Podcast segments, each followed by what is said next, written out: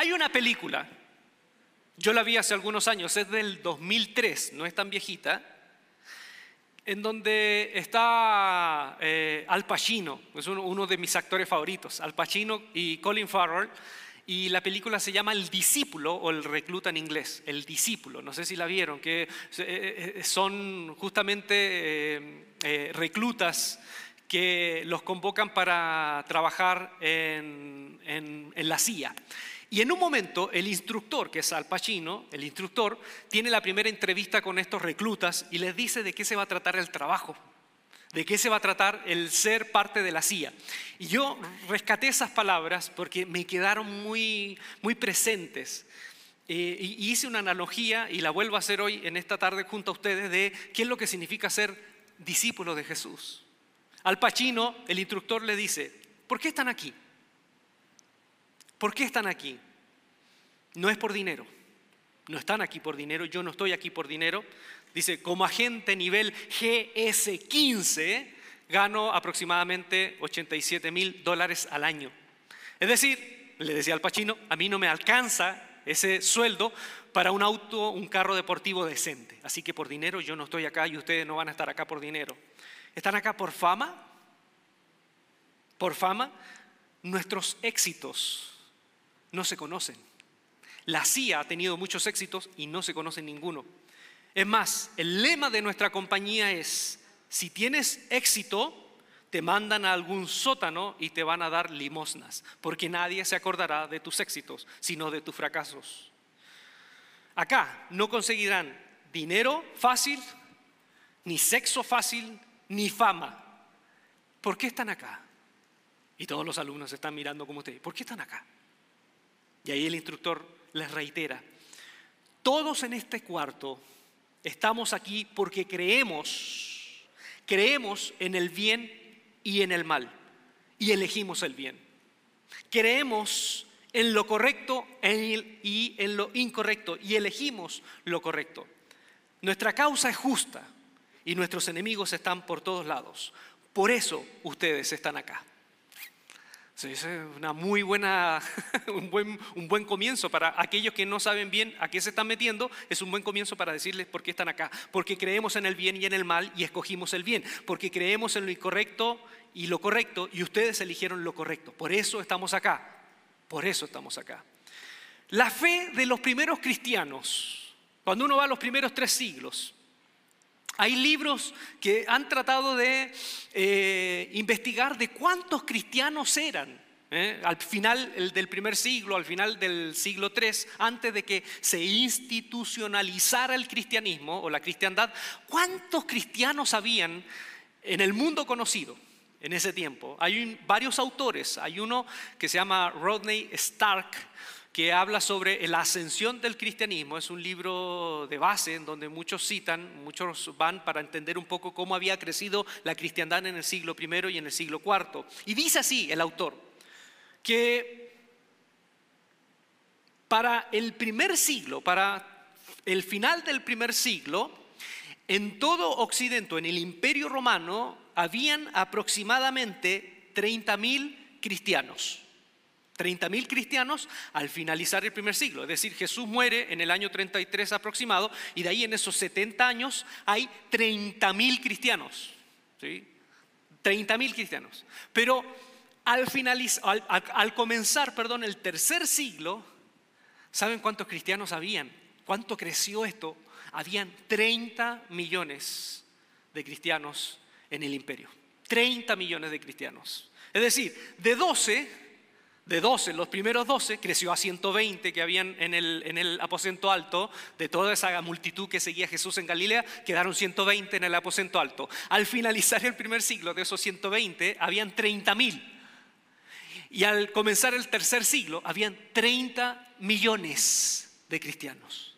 30 millones de cristianos. ¿Qué hizo? Que los cristianos crecieran tanto ¿Qué hizo que esos cristianos crecieran tanto?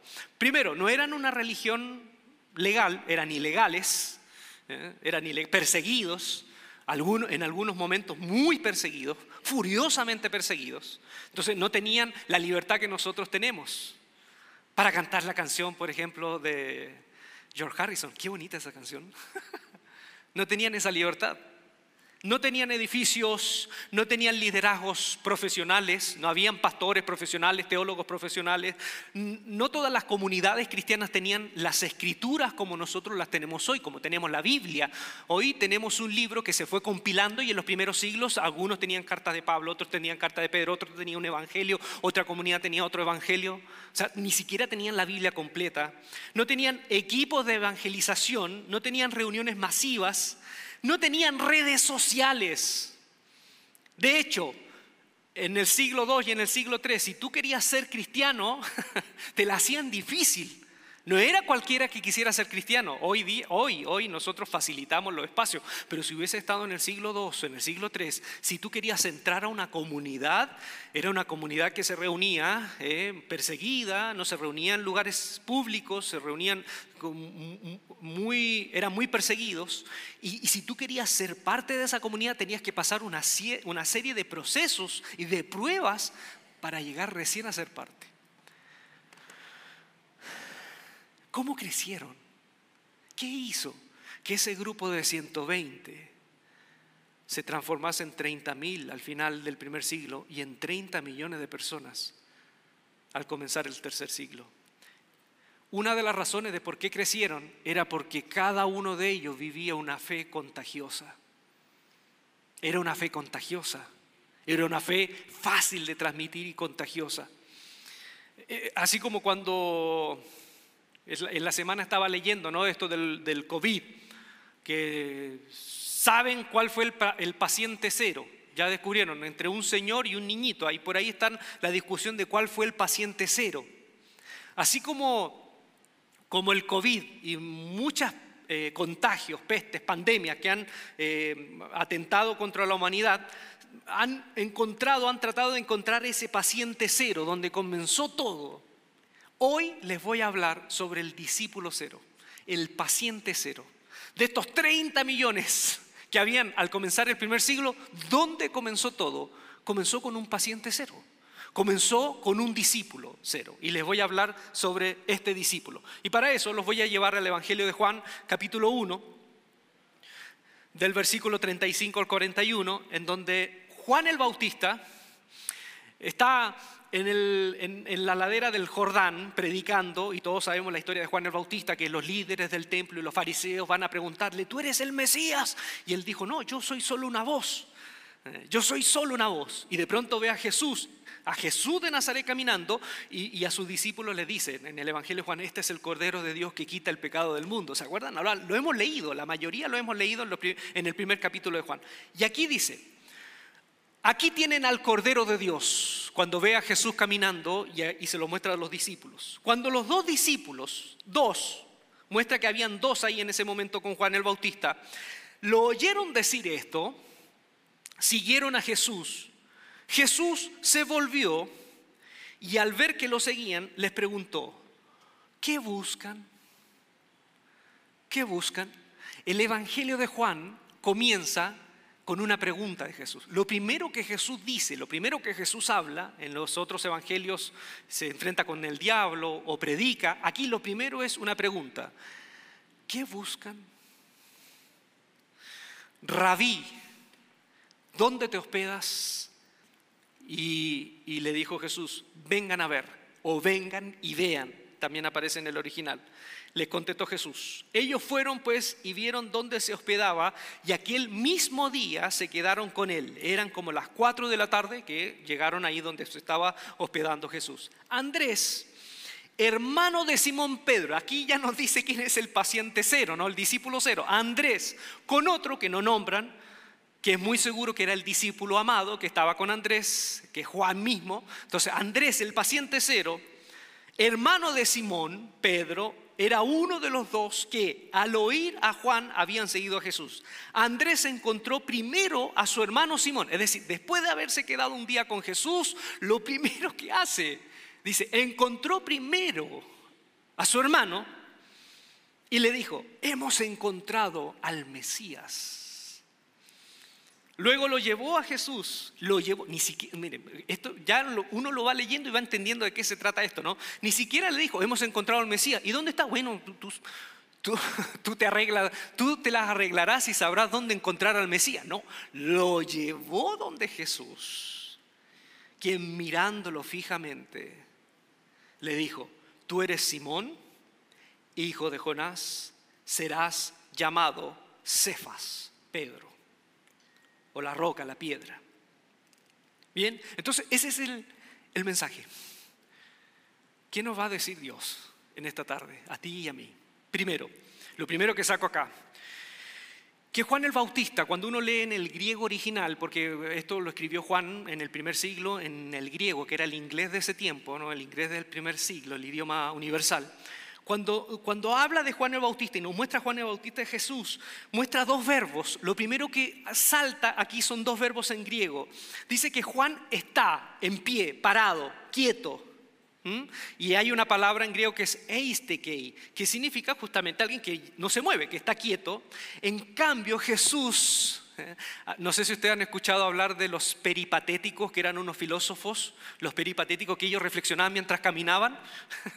bueno, el, evangelio, el evangelista dice que Jesús caminaba o se movía y usa la palabra peripatón, que es caminar, moverse. Entonces, la primera, la primera imagen que nos muestra es Juan de pie, quieto, ya no dejó de moverse, y Jesús está en movimiento. Jesús está en movimiento. Y eso nos quiere aludir de manera indirecta que aquí pasa algo. Y es, Juan se detiene, Juan se detiene para que Jesús comience a moverse. Juan se detiene para que Jesús comience lo que tiene que hacer. Y, en todos los evangelios lo hemos visto, que hay un momento en donde Juan cede, entrega la posta, él es el precursor, él es la voz que viene anunciando al Mesías y ya Jesús va tomando la posta de lo que va a significar su ministerio.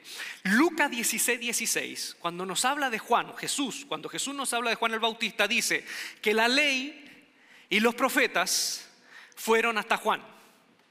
La ley y los profetas fueron hasta Juan. Es decir, todo el Antiguo Testamento llega hasta Juan el Bautista y de ahí comienza algo nuevo. Por eso que el Evangelio de Juan, vuelvo a decir, nos muestra, la ley y los profetas fueron hasta Juan, Juan se para. Hay, hay un movimiento que se detiene, que termina y hay otro que comienza con Jesús. Otra manera de entender a Dios, otra manera de profundizar en esto que, que, que esto que llamamos Dios, ¿no? Ahora, lo primero que yo veo acá de este movimiento, ¿no? que Juan se detiene, Jesús avanza, es la primera transición, porque vamos a hablar hoy de varias transiciones, es pasar, como el, el discípulo cero, pasar de Juan a Jesús. Ese es el primer movimiento que hizo Andrés y Juan, el discípulo amado, el que no menciona. Pasaron de Juan el Bautista a Jesús de Nazaret. Esa es la primera transición y quiero que por favor se la guarden ¿eh? porque todos de alguna manera inconsciente hemos hecho una transición parecida a esta, pasar de Juan el Bautista a Jesús de Nazaret. Ahora, ¿cuál es la diferencia? Lo hemos hablado aquí, lo ha hablado Jesús Adrián, a mí me ha tocado un par de veces hablar sobre Juan el Bautista y la diferencia entre Juan el Bautista y Jesús. Por ejemplo, una de las diferencias, que Juan el Bautista enfatiza en su misión el juicio punitivo de Dios. En cambio Jesús enfatiza, enfatiza la justicia restauradora, restaurativa. Juan cuando dice, viene uno detrás de mí, ¿se acuerdan los evangelios sinópticos, es decir, Marcos, Mateo y Lucas? Viene uno detrás de mí con, la guadaña o con el as, con, el asadón en, en su mano, con la hoz, perdón, y va a agarrar el trigo y el trigo que sirve lo va a poner en el granero y la paja que no sirve será lanzada al fuego que no tendrá fin. ¿eh? Por eso dice, el que viene detrás de mí bautizará en Espíritu Santo y en fuego. Pero el fuego no es el fuego de los dones y de Pentecostés, no es el fuego de juicio. Y lo hemos dicho acá, cuando viene Jesús, no hace eso. no hace eso. Jesús empieza a hablar del amor, empieza a sanar a los que necesitan eh, ser sanos, a liberar a los endemoniados. ¿Sí? Sana a la suegra, incluso, mire, mire qué bondadoso era. Andaba sanando suegra. Entonces Juan el Bautista no entiende eso, no entiende, no entiende, porque él está pensando y predica de que viene uno que no va a dejar mono parado. Pero Jesús viene y ya está sana la suegra. Entonces Juan no entiende y le manda a decir en la cárcel, ¿eres tú el que había de venir? ¿Y que le responde Jesús? Díganle a Juan lo que ven y oyen. Los, ciegos ven, los sordos oyen, eh, los, los paralíticos se levantan y a todos se les es predicado, a los pobres les es predicado la buena noticia. Entonces, pasar de Juan a Jesús es pasar de una mirada punitiva, castigadora, a otra, a otro rostro de Dios, un rostro de oportunidades. Es pasar, fíjese, el precursor que Juan el Bautista, el mensaje de Juan el Bautista atrae a la gente. En cambio Jesús, el mensajero, va a la gente. Juan está en el Jordán y el que quiere, el que quiere ir donde Juan y quiere saber lo que Juan tiene que predicar, tiene que ir al Jordán. Porque el Jordán, ¿se acuerdan por qué el Jordán? Porque en el Antiguo Testamento, y esto es bueno explicarlo para los que eh, para los que de pronto se les va esto, es bueno explicarlo. En el Antiguo Testamento, ¿se acuerdan cuando pasaron 40 años en el desierto, los israelitas? Eh? Pasaron 40 años y están a punto de tomar la tierra prometida, de entrar por primera vez a la tierra de la promesa donde fluye la leche, la miel y el tequila, ¿se acuerdan? ¿Sí? Y antes de pasar a la tierra prometida, ¿qué hacen? Cruzan el Jordán. Y, cuando cruzan el Jordán, terminan de ser ese pueblo de esclavos errantes, castigados, a transformarse en un ejército que va a conquistar la tierra prometida. Por eso que Juan vuelve al Jordán por un símbolo. Porque dice, así como pasaron estos israelitas y se transformaron, fue como un bautismo. El Dios los bautizó para pasar y transformarse en otra cosa y prepararse ya al entrar a la tierra prometida. De hecho, en la tierra prometida, en Gilgal, les cortaron los prepucios a todos los que no habían sido cortados los prepucios en el desierto. Juan por eso se pone en el Jordán, porque está esperando que nuevamente Dios prepare a este pueblo de gente arrepentida que tenga la ley de Dios en su corazón para entrar a la tierra prometida de nuevo cuando se manifieste el reino de Dios. Ahora, Juan bautiza para la restauración de Israel. El bautismo de Juan es para restaurar al pueblo de Israel. Pero el bautismo de Jesús es mucho más grande. Es para la restauración de la humanidad. Es un nuevo hombre. El bautismo de Jesús tiene que ver con una nueva humanidad. La gracia concebida por Juan perdón, por Jesús es muy superior a la gracia de la cual predicaba Juan el Bautista. Por eso que en este versículo de Juan 1, 17 y 18, cuando el evangelista está hablando de Jesús, dice, de su plenitud, es decir, de, de todo lo que significaba ser el Hijo de Dios, hemos recibido gracia sobre gracia. Así empieza el prólogo de Juan. Pero en el griego y yo, les comento esto, se lo explico, ¿no? Porque de pronto los traductores la leen, o sea, hacen traducciones. En el griego no es gracia sobre gracia. En el griego literal dice gracia antigracia, o gracia en oposición a esta gracia, o gracia superando esta gracia. Es como dos tipos de gracia que se encuentran y una supera a la otra. ¿Qué es lo que nos está diciendo Juan, el evangelista? Que cuando aparece Jesús hay una gracia que es el Antiguo Testamento, el Antiguo Pacto. El Antiguo Pacto es, es por gracia. Muchos de nosotros hemos confundido esto que en el Antiguo Pacto la salvación era por obras y en el Nuevo por gracia. Eso no es así, no es así. No es así. Si tú hablas con un judío del tiempo de Jesús y le dices, tú eres salvo por obras, el judío se rasgaría la vestidura, te apedrearía. Porque para ellos Dios los sacó de Egipto por su gracia. Les entregó la ley por su gracia. Todo lo que ellos son es por la gracia de Dios. Nada es por obra de los judíos. Pero aquí viene el problema. Que si bien lo tenían claro acá, acá no estaba tan claro y lo vivían como si fuese la salvación por obra. Y ese era el problema de Pablo con los judaizantes, que son papas de otro costal que no la voy a explicar ahora. Entonces, el Antiguo Testamento, el Antiguo Pacto, eh, fue un pacto de gracia, pero fue una gracia que fue superada por esta gracia. Gracia antigracia. Por eso es que Juan dice, el, el evangelista, que por Moisés recibimos la ley, que es una manera de es una dimensión de la gracia de Dios, recibimos la ley, pero en Jesús recibimos la gracia y la verdad. ¿Sí? Oye, uno transpira acá arriba explicando esto.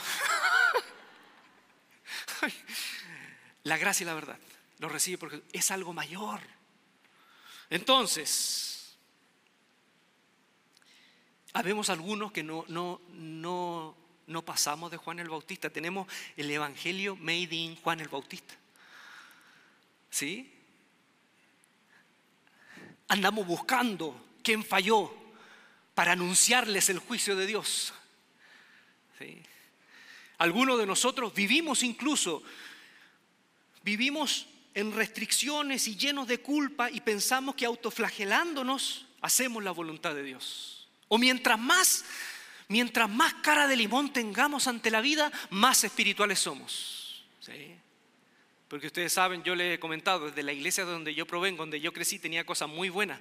Pero habían unos, unos señores, unos diáconos, no todos, pero habían unos diáconos que eran unos Rottweiler. Rottweiler de la fe, te ladraban y te agarraban a bibliazo. Y yo siempre, siempre lo dijimos, esa gente no fue bautizada en agua, fue bautizada en, en limón, y ya lo saben, son, eran agrios. Miren, Juan, al, mencionar esto, esta transición, cuando Juan escribe el Evangelio, lo escribe desde Éfeso.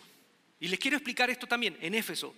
En la ciudad de Éfeso, aunque ustedes no lo crean, en el año 80, 90, aún, aún habían discípulos de Juan el Bautista. Juan el Bautista fue tan famoso, fue tan si hubiese Instagram en el, en el siglo I, Juan el Bautista hubiese tenido millones de seguidores. Era tan famoso que en Éfeso, una ciudad que era en el Asia Menor, aún en el año 80, 90, habían seguidores de Juan el Bautista. Seguidores que se habían quedado con, con, el reino de Dios, versión Juan el Bautista, y que no habían dado el paso al reino de Dios, versión Jesús de Nazaret. Por eso que en el libro de Hechos, cuando ustedes lean el libro de Hechos, por ahí por el capítulo 19, está Pablo en Éfeso y encuentra a discípulos de Juan el Bautista. Y les pregunta, ¿ustedes fueron bautizados? Y ellos dijeron, sí, solo en el bautismo de Juan, por arrepentimiento. ¿Y conocen el bautismo de Jesús? No. Y los bautizaron nuevamente y recibieron el Espíritu Santo. Cuando Juan nos escribe esto, lo está escribiendo porque en su contexto está pasando esto. Hay discípulos de Juan el Bautista aún. Entonces es como que nos está diciendo en el Evangelio, nos está diciendo, cuidado con quedarse en el nivel Juan el Bautista. Cuidado con quedarse en, el nivel, en ese nivel. Bien, entonces es el primer nivel, el primer estadio. Lo que viene después es la reacción de Jesús. Jesús va caminando y, y ve que estos vienen detrás, caminando, y Jesús se da vuelta y los mira fijamente y les hace una pregunta tan simple, pero a la vez tan profunda. ¿Qué quieren? ¿Qué buscan? ¿Qué buscan de mí? ¿Qué buscan en mí? ¿Qué estás buscando?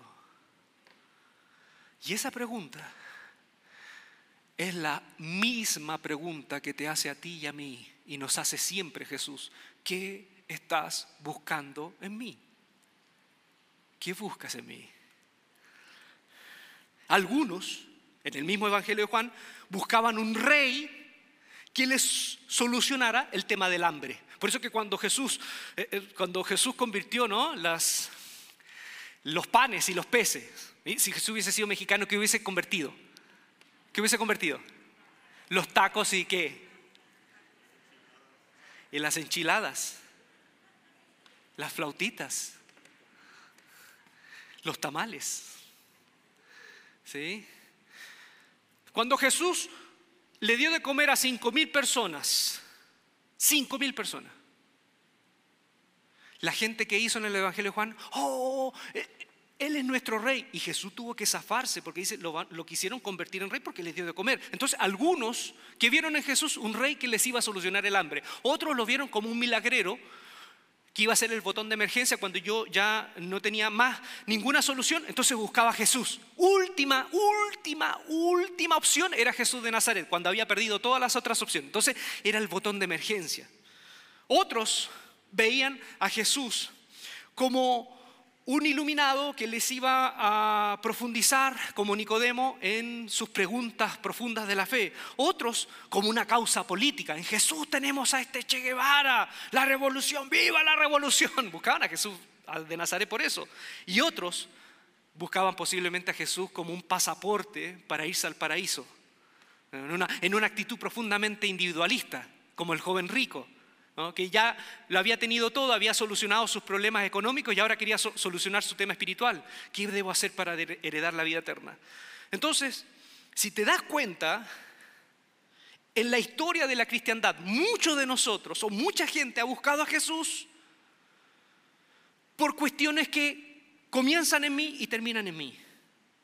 Comienzan en mí y terminan en mí. Jesús nos pregunta, ¿qué buscan de mí? Si somos honestos, si somos realmente honestos, posiblemente la respuesta tiene que ver con algo que tú necesitas y yo necesito. Es decir, algo que comienza en mí y termina en mí. Por eso que el Evangelio de Juan, el Evangelio de Juan no termina en el discípulo. El Evangelio de Juan termina cuando Jesús dice, así como el Padre me envía, yo los envío a ustedes. El Evangelio de Juan no termina respondiendo la pregunta de qué buscan ustedes de mí, sino termina preguntándoles, preguntando, ¿qué es lo que Dios busca de ustedes? Termina dando vuelta a la tortilla, comienza con la pregunta, ¿qué buscamos de ti Jesús? Pero termina con otra pregunta, a ti te pregunto, ¿qué es lo que crees que Dios busca de ti? Y ahí Jesús le dice, así como el Padre me envía, yo los envío a ustedes. El Evangelio de Juan no termina en mí, el Evangelio de Juan termina en los demás y en Dios enviándome a los demás. Entonces la pregunta aquí que te hago, ¿no? Es, ¿qué buscas tú en Jesús? Si Jesús te preguntara hoy, ¿qué busca de mí? ¿Qué busca de mí? Ahora, Andrés se fue con el Mesías. Yo, me imagino qué maravilloso debe haber sido eso, estar en la casa donde estaba Jesús, haber estado ahí, en esa tarde. Yo con una tarde con Jesús tengo, con una tarde, con 10 minutos, 15 minutos tengo. Juan estuvo desde las 4 de la tarde hasta el otro día. Y con eso le bastó, fíjense, porque Andrés y el, segundo, el segundo estadio, pasar de rabí a Mesías. ¿Qué es lo que le dijo Andrés cuando le preguntó Jesús, ¿qué buscan de mí?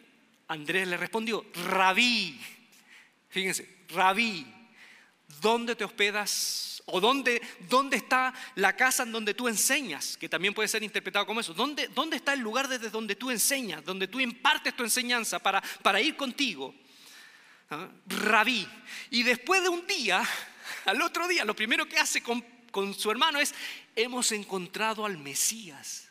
Entonces, fíjense, la primera transición, pasar de la versión Juan el Bautista o mi, fe, made in Juan el Bautista, la fe de acuerdo a Jesús de Nazaret. Ahora es, ¿qué veo yo en Jesús? Pasar de rabí a Mesías. Entonces, aquí hay una progresión que quiero que me sigan.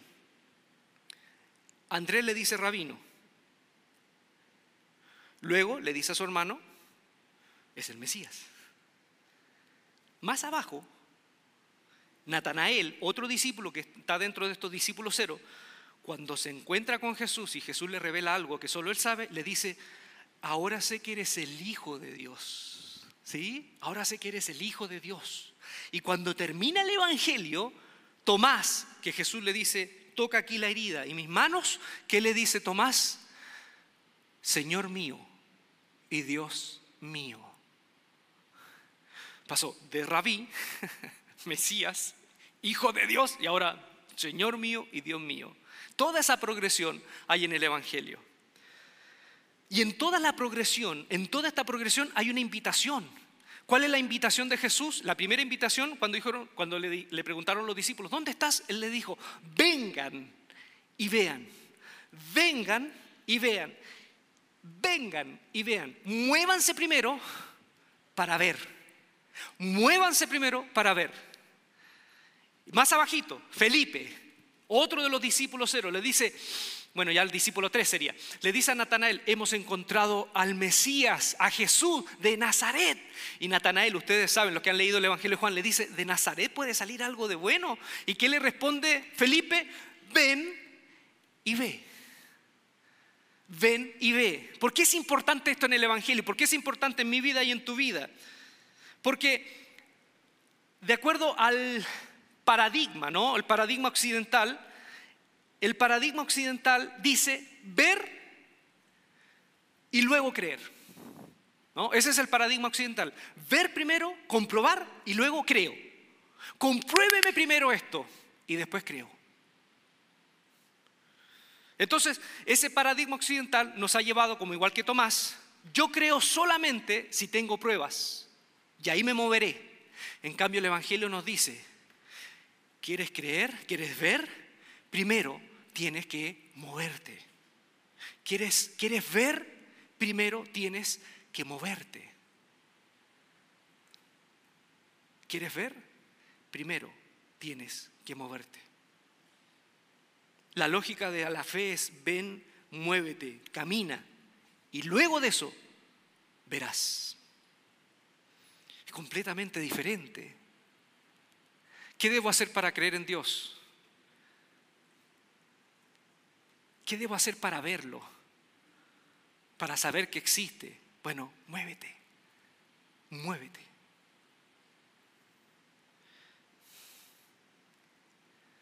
¿Se acuerdan cuando Tomás dijo eso? Si yo pongo mi dedo en el costado y en las manos, ahí voy a creer. Y aparece Jesús y le dice, bueno, toca, aquí está. Y Tomás dice, oh Señor mío y Dios mío. ¿Qué dice Jesús ahí? Porque tú ves, crees. Más bienaventurados son todos aquellos que no tendrán la oportunidad que tú tienes y creerán sin haber visto. Creerán sin haber visto. ¿Por qué? Porque para creer en las cosas de Dios, primero hay que moverse. Por eso que hay, una parte en, en la Biblia que dice, el que busca a Dios debe creer que, que Dios está que Dios existe y que es galardonador de los que le buscan. ¿Se acuerdan de ese texto? El que busca a Dios debe creer y debe moverse sabiendo que Dios está ahí y que es galardonador de los que le buscan. Hay cosas en el Nuevo Testamento que Pablo nos habla que son dones de Dios, que son, que son por gracia, ¿no? Dones de Dios que son por gracia y que Dios te los da porque eres hijo de Dios.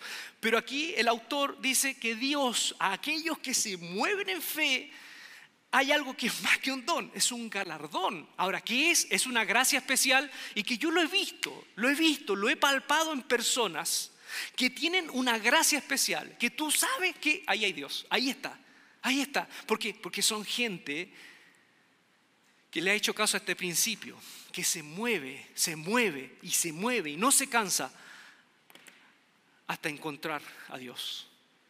Entonces, ¿Cuál es la, progresión que hay acá? Es pasar de modo rabino a modo Mesías, ¿sí? Después a modo Señor y Dios.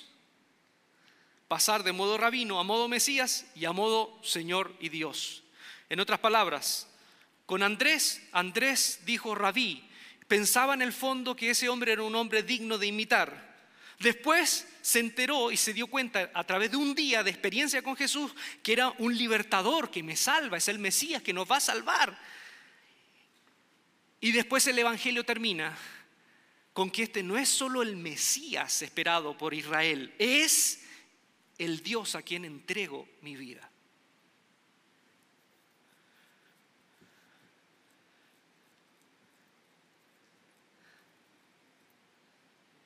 Yo recuerdo, les puedo contar una anécdota que cuando la viví cuando recién estaba en la fe. Recuerdo que estaba en una reunión con otros jóvenes, distintos grupos de jóvenes de distintas iglesias, y a mí que me pasaban siempre cosas chistosas. Hubo un pastor que oró por mí, que no es, una vez conté una experiencia de otro que oró por mí y me sacó demonios. Pero este no, este oró por mí y, y, oró por un grupo de jóvenes y oró por mí y me dijo, el Señor te va a enviar a predicar a las naciones, a las naciones. Y yo con suerte conocía la capital de mi país. ¿Me entienden? O sea, yo venía de un pueblo olvidado, un pueblo pequeño, Quilpué. Se llama Quilpué mi pueblo de nacimiento. Es un nombre indígena que significa orificio. Miren el nombre que tiene. Orificio. ¿Cómo se llama tu ciudad? Orificio. ¿No? Es, para un chiste eso. Porque, ¿qué pasaba? Que en, ese, en ese, pueblo los, habían curanderos indígenas que, le hacían, que hacían zanjas en, la piel para, para, que saliera la sangre y eran, habían curanderos. O sea, era un pueblo que le llamaban orificio y de brujo. Era un pueblo de brujos. Pequeño. Siempre yo decía de broma, ¿no? Que los días domingo, cuando había desfile, nadie estaba mirando el desfile, estábamos todos desfilando, porque éramos poquitos habitantes es verdad, yo, entre el chiste, ¿no? entre el chiste era como, si uno quisiera ir un día de desfile, uno no veía, al alcalde, preguntaba, oye, ¿y dónde está el alcalde? Y uno diría, pero mira, ¿quién está tocando el bombo? El alcalde. O sea, había una carencia de personas, de recursos, y ese era mi pueblo.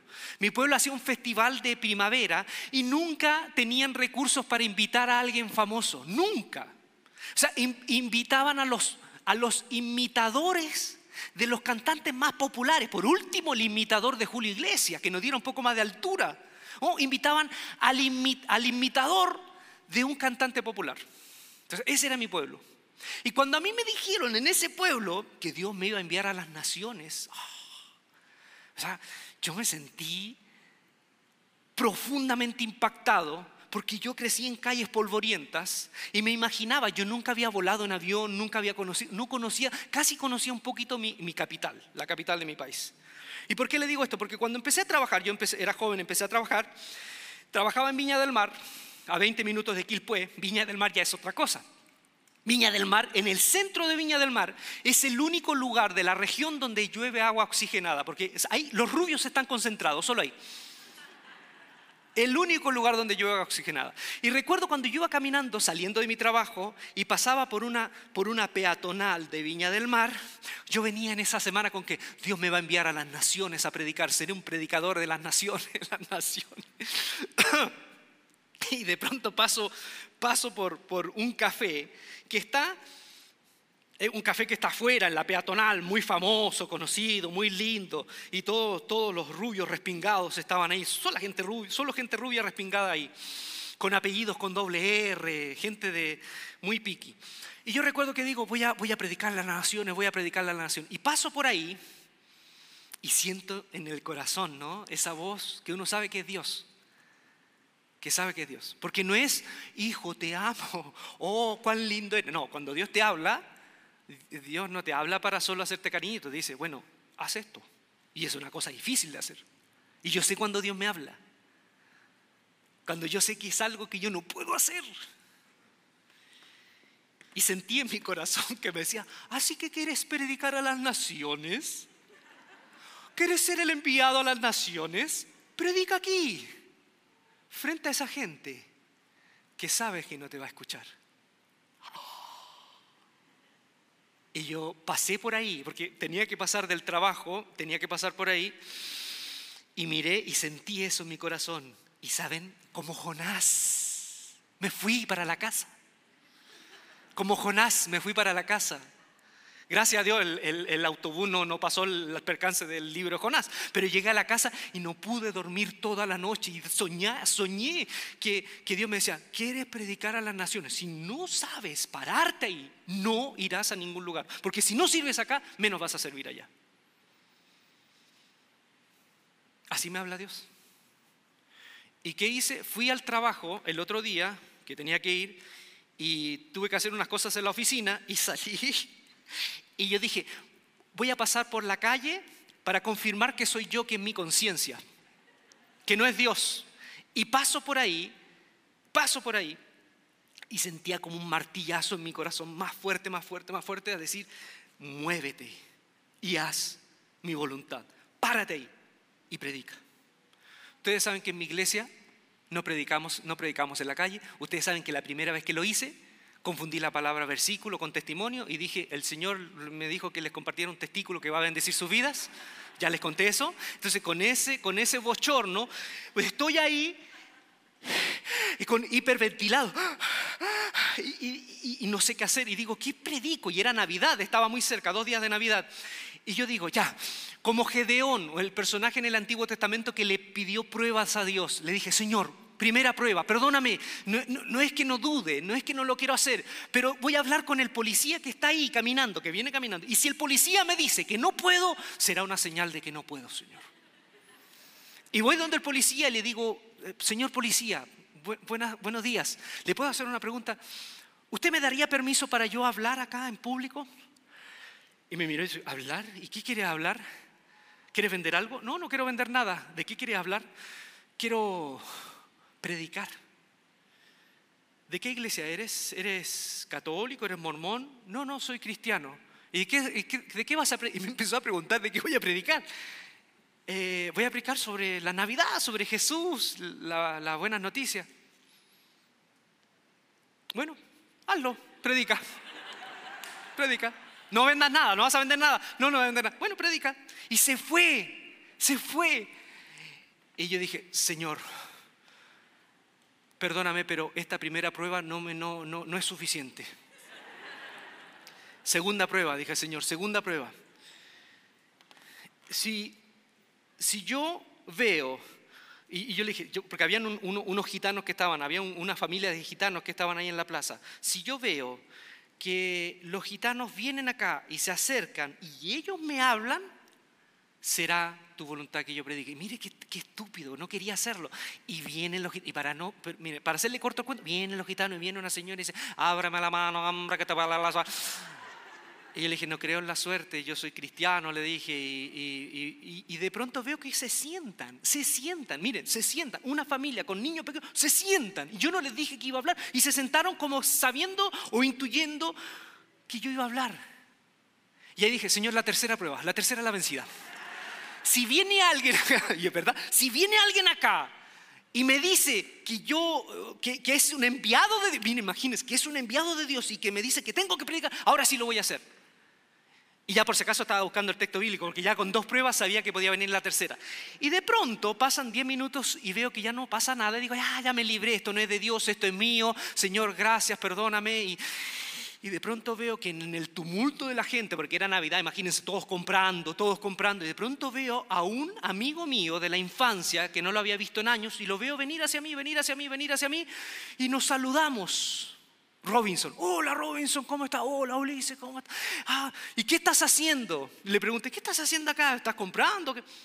¿Sabes que no me vas a creer lo que me pasó?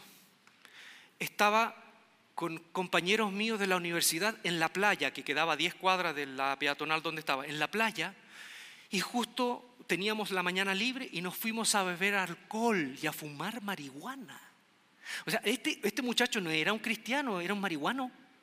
No, no sabía de Dios, era un amigo de mi antigua vida. Y, me dijo, y, estábamos bebiendo y, y íbamos a fumar, y de pronto sentí que tenía que salir de ahí y sentí miedo y pensé, va a venir un tsunami, ¿qué va a hacer? Sentí miedo y me vine por esta calle y me encuentro contigo y lo único que sé es que no debo estar ahí y tengo que estar acá. ¿Te sirve? Y ahí yo lo miro y le digo, ¿sabes qué? Tú eres la tercera señal de Dios. Si hay algo que no puedo creer es que Dios le haya hablado a un degenerado como tú. Y ahora sé que Dios es todopoderoso y si te habla a ti, es porque tengo que hacerlo. Y viene y se sienta con los gitanos. Y ahí comienzo a hablar. Y empiezo a predicar. Y recuerdo incluso el mensaje que empiezo a hablar sobre dónde está Jesús y hablo de los magos que vinieron y en vez de encontrar en vez de buscarlo a Jesús en el pesebre lo buscaron en el palacio donde Jesús no estaba. Entonces le dije tengamos cuidado porque a veces estamos buscando a Jesús donde no está y debemos encontrarlo donde realmente está donde están estos chiquititos que están acá. Y empecé a hablar de los gitanos y, y empecé a notar que la gente que estaba leyendo periódicos baja el periódico y me empieza a escuchar. Y termino el mensaje y termino el mensaje y la familia gitana me aplaude y termino el mensaje y me siento con esa satisfacción de moverme. Cuando Dios me dice algo, moverme. Y después de moverme, saber que veré a Dios. Y después se acerca el policía y me saluda y me dice, Dios le bendiga hermano. Era cristiano.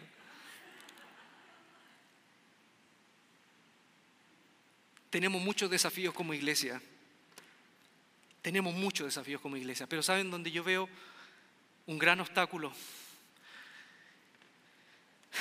Cuando Andrés le dijo a Pedro, encontramos al Mesías, hemos encontrado al Mesías, es como decir, hemos encontrado a quien cumple con nuestros deseos y proyectos. Hemos encontrado a quien cumple con nuestros deseos y proyectos.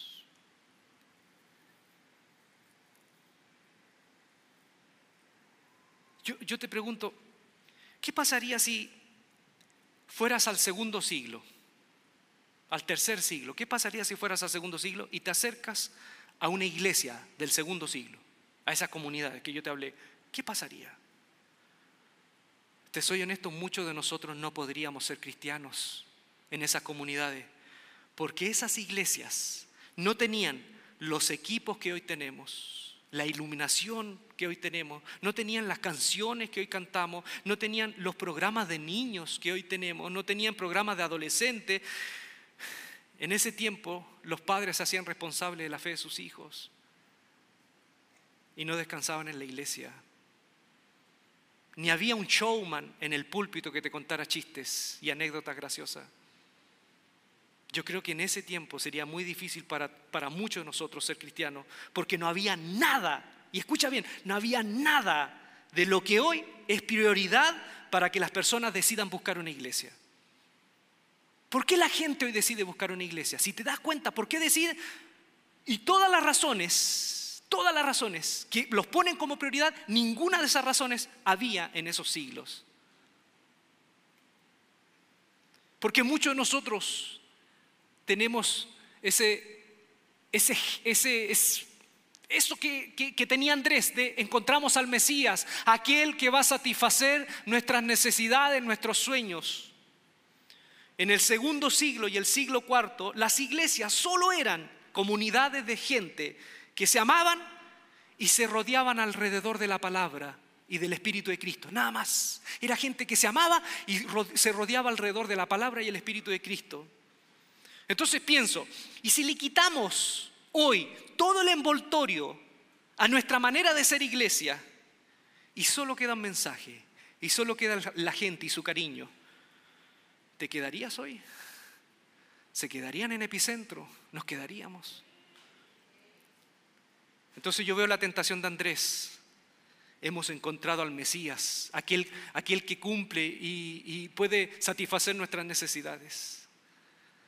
¿Cuántos de acá se acuerdan cuando lo que era ir al cine en los años 70, 80 o antes, lo que era ir al cine? ¿Se acuerdan? Que para ver Superman tenías que pasar por la película de vaquero, la película de terror y al último Superman, o la película que te gustaba. Y mi mamá, recuerdo que las pocas veces que fui con mis padres, y yo sabía que vendían palomitas, no teníamos dinero de palomitas. Mi mamá que me daba una bolsita con huevos duros. Imagínense, como siete horas en el cine y yo con hambre abriendo la bolsa de huevos duros. Ese olor, y había todo, y las sillas no eran sillas como las de hoy que uno se reclinaba, no, eran sillas relativamente duras. Tú salías con el trasero cuadrado, transpirado, con piojo, porque el cine ahí había piojo. Y para ver Superman tenía que ver la de terror, tenía que ver este, y después Superman y no podía comprar palomita de maíz porque no tenía. Y si salía tenía que comprar afuera. Hoy, ¿cómo es ir al cine? En la sala VIP. Así siento que la iglesia, siento con, perdón, pero siento que muchos buscamos que nuestras prioridades para buscar una iglesia sea algo parecido a Cinépolis y sala VIP, que yo me siente y que vengan acá y me sirvan esto y me sirvan esto otro, o porque ya tú te sientas, ya no tienes que comprar afuera, me puedes traer eh, una bebida, me puedes traer una, una, gaseosa, me puedes traer palomitas, quiero esto, quiero esto otro. Falta que llegue la señora y dice, Señor, quiere hacer pipí, aquí está la basenica. Falta que digan eso. Falta que te digan eso. Muchos de nosotros podemos sufrir la tentación de Andrés. Termino con esto. Pasando todo esto, Andrés lleva a su hermano y dice, primero, Andrés buscó primero a Pedro, es decir, Andrés buscó a otros más. Andrés, el primero a quien buscó fue Pedro, de muchos otros, porque su fe era contagiosa. Y cuando Pedro está enfrente, Simón está enfrente de Pedro, de, Jesús, ¿qué le dice Jesús? Tú eres Simón, es decir, tú eres Simón, yo conozco tu presente. Eres hijo de Jonás. Conozco de dónde vienes. Y ahora conozco tu futuro. Serás llamado la roca.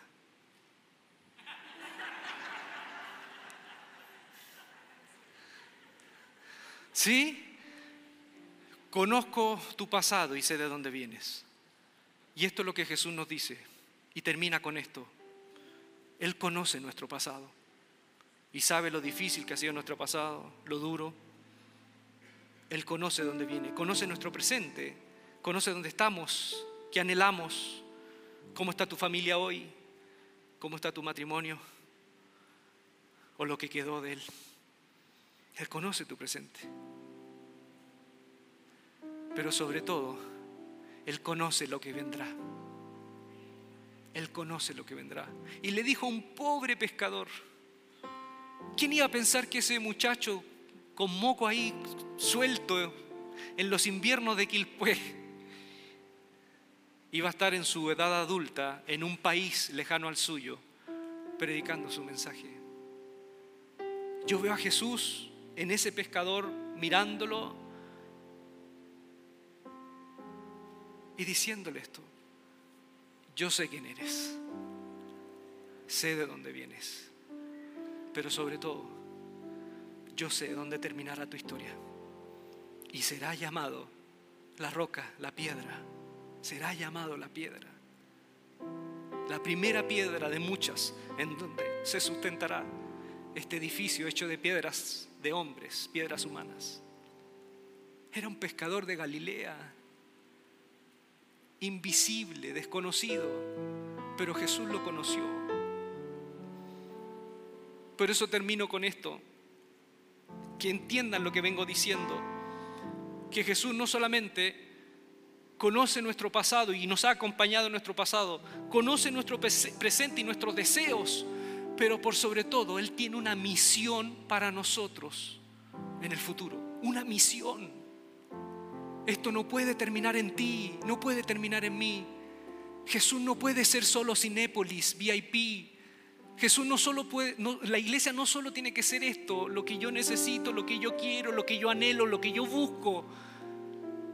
Si tenemos un encuentro real con Jesús, Jesús nos va a mirar de frente y no solamente nos va a decir, conozco todo lo que tú necesitas, pero aparte de eso, yo tengo un futuro y una misión para ti. Porque si nuestra vida no termina en una misión, tenemos que seguir preguntándonos si de verdad hemos visto a Jesús cara a cara. Porque el que ve a Jesús cara a cara, su vida cambia y termina en una misión. Serás llamado la piedra, la roca. Amén. Vamos a ponernos en pie y vamos a orar. ¿Les parece?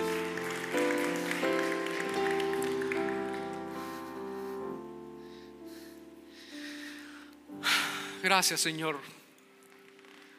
Gracias por tu desafío, el desafío de tu palabra. Permítenos Señor caminar este peregrinaje desde la visión del Evangelio que quizás traemos al Evangelio de la gracia Permítenos salir de nuestro individualismo y pensar que esto solo se trata de lo que yo necesito de ti y de lo que he encontrado en ti para cubrir mis necesidades. Y permítenos encontrarnos cara a cara contigo, aquel que nos pregunta constantemente, ¿qué quiere de mí? ¿Qué quiere de mí? Para envolvernos de tu mirada, envolvernos de tu mirada y escuchar esa voz que nos dice, yo sé quién eres conozco de dónde vienes y tengo para ti una misión en el futuro. Serás llamado la piedra. Es una piedra en medio de muchas otras que conforman este edificio hecho de hombres y mujeres. Entregamos nuestro futuro a ti, Señor, y te pedimos que nos permitas salir de nosotros mismos para ver el mundo como tú lo ves en tu nombre, Jesús. Amén.